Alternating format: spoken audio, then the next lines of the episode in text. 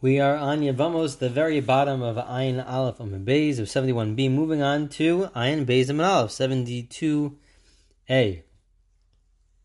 And the Gemara asks the following question: Uba Midbar, my time mohol. It's really a continuation of the previous topic, uh, but the Gemara asks, why was it that in the desert, when the Jews were in the desert for 40 years, we know that they did not have a bris, they did not. Uh, do a bris milah. They did not have a circumcision, except for the tribe of Levi. The Levium did circumcise their children, but everybody else, the rest of the Jews, did not. Why not? Why didn't they have a circumcision? Two answers that are found in the Gemara. One answer is because of the pain, the difficulty while they are traveling, and even though it's true, they did have long stops, but uh, the way it worked was that God decided at the spur of the moment that at any moment they could have to they'd be required to get up and go on their journey. And so at every day it was with uncertainty as to whether or not today was a travel day or not. And so because of the difficulty that was involved with traveling, therefore they cannot perform a bris milah. They cannot have a circumcision. It would take time to heal. And they didn't know at what point in time they would have to get up and start moving. Vibayasema.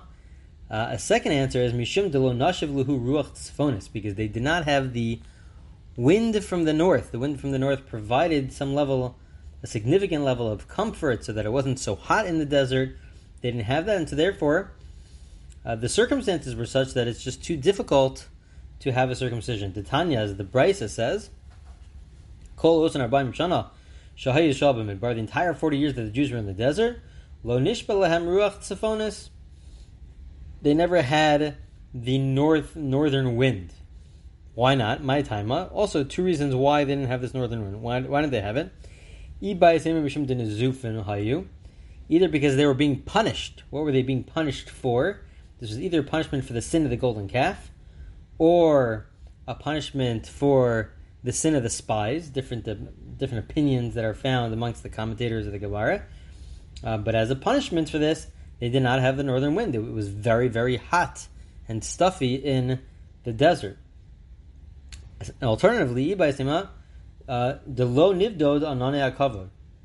The other reason is because there's this miraculous anane akavod, the, the clouds of glory, and we just completed the holiday of Sukkot. The Sukkot, according to uh, according to one opinion in the Gemara and the Talmud, uh, it's really representing the clouds of glory, the massive miracle that occurred with the clouds of glory, the, all of the protection that they had. But at the same time, it says that our Gemara that even though it provided all this protection and more, many more miracles through the clouds of, clouds of glory, but at the same time, it prevented the northern wind from coming.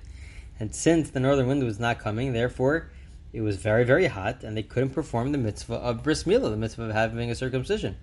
It's fascinating that uh, the the Ananiya Kavod, the miracle of the Ananiya Kavod, was so great, it, it, and Hashem provided the clouds of glory, even to the point where nobody for forty years went through and, and had a circumcision outside the tribe of Levi, except for the Levium. They they went out of their way to have a circumcision.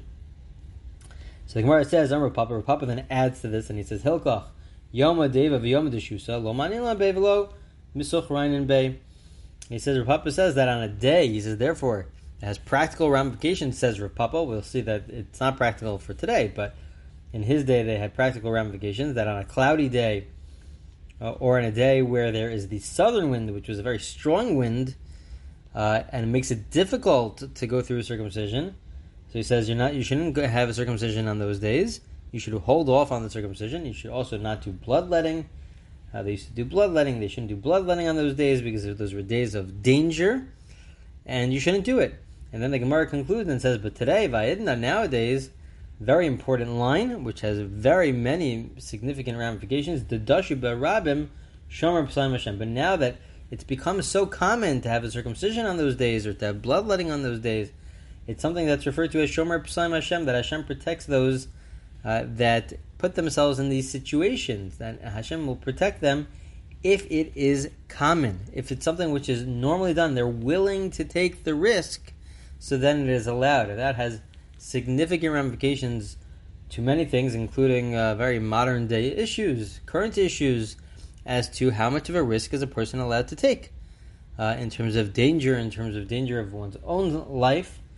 Right now, it seems to be that they're only discussing one's own life, not about putting somebody else's life in danger.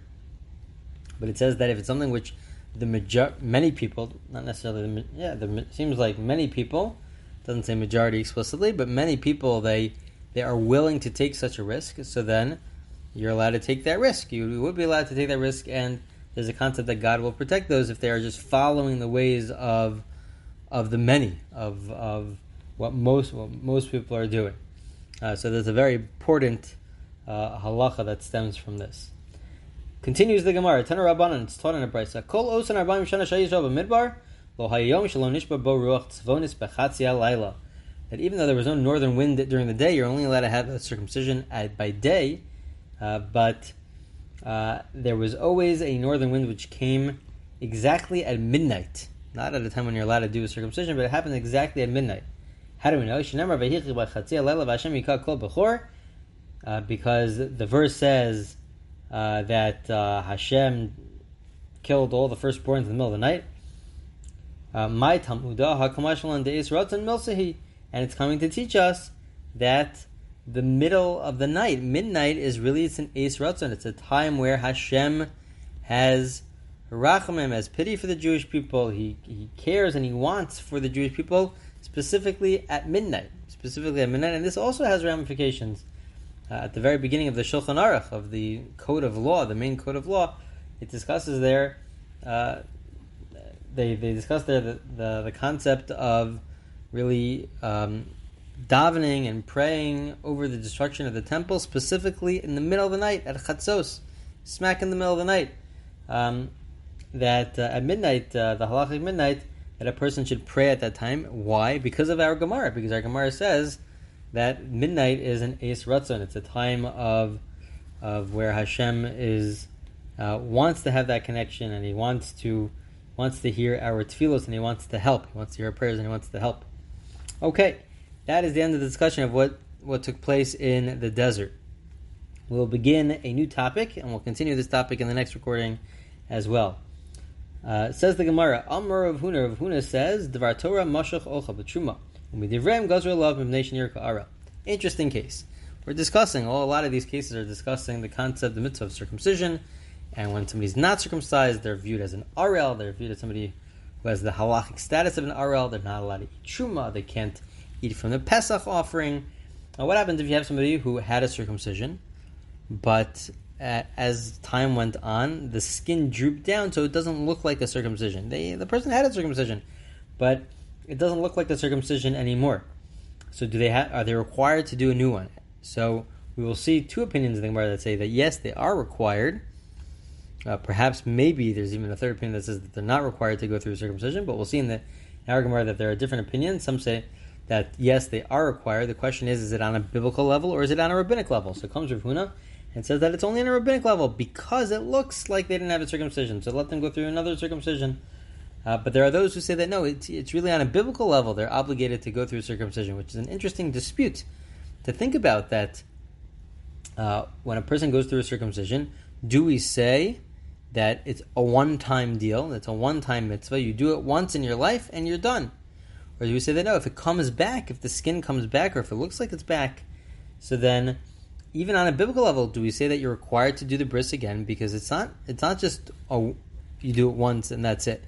Anytime that there's skin on that area, so then you're required to perform a new bris milah uh, even on a biblical level. So that's the dispute. Rav Huna says that no, you wouldn't. You're not required to. It's only it's a one time deal, uh, and it's only required on a rabbinic level.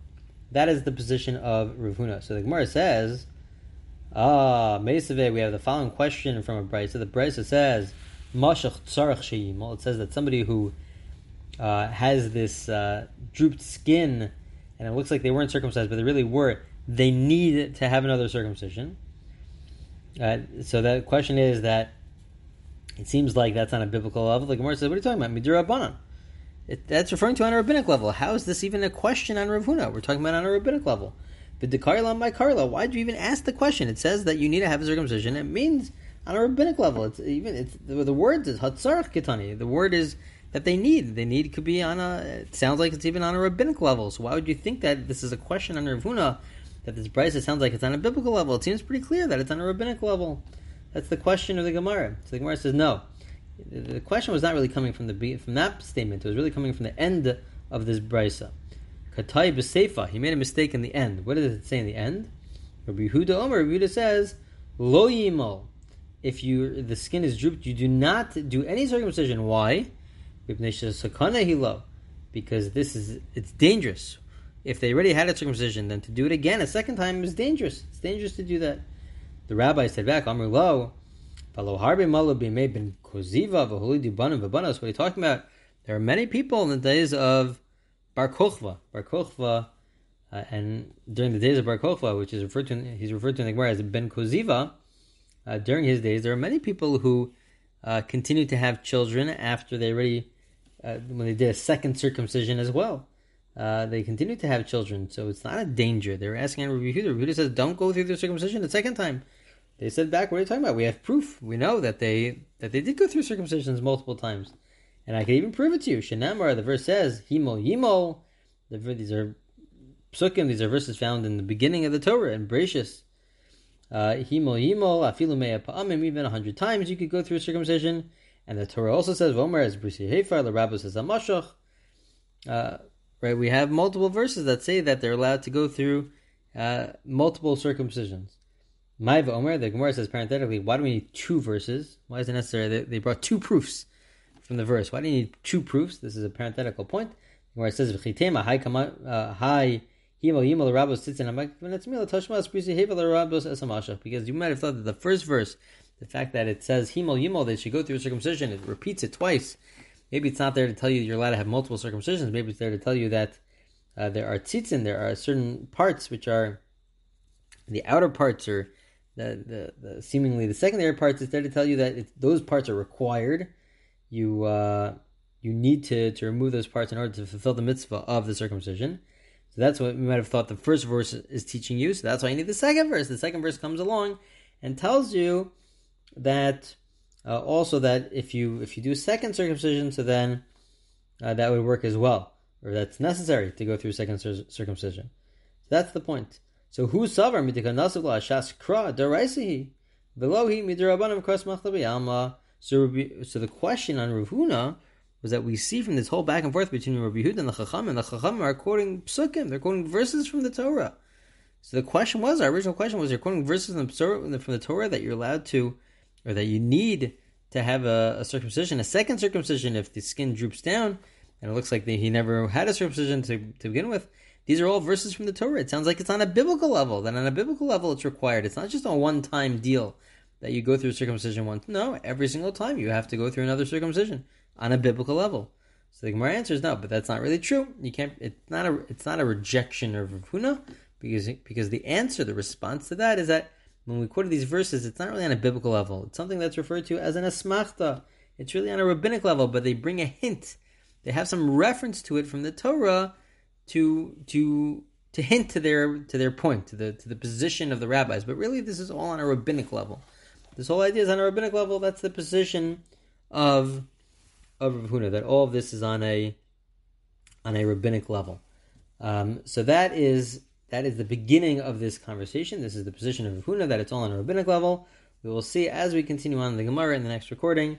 They'll ask certain questions on this. They'll have a different approach. That maybe that this is really two different opinions. One is that it's on a biblical level, maybe, um, and that another one is on a rabbinic level. We'll see the continuation of this discussion in the next recording.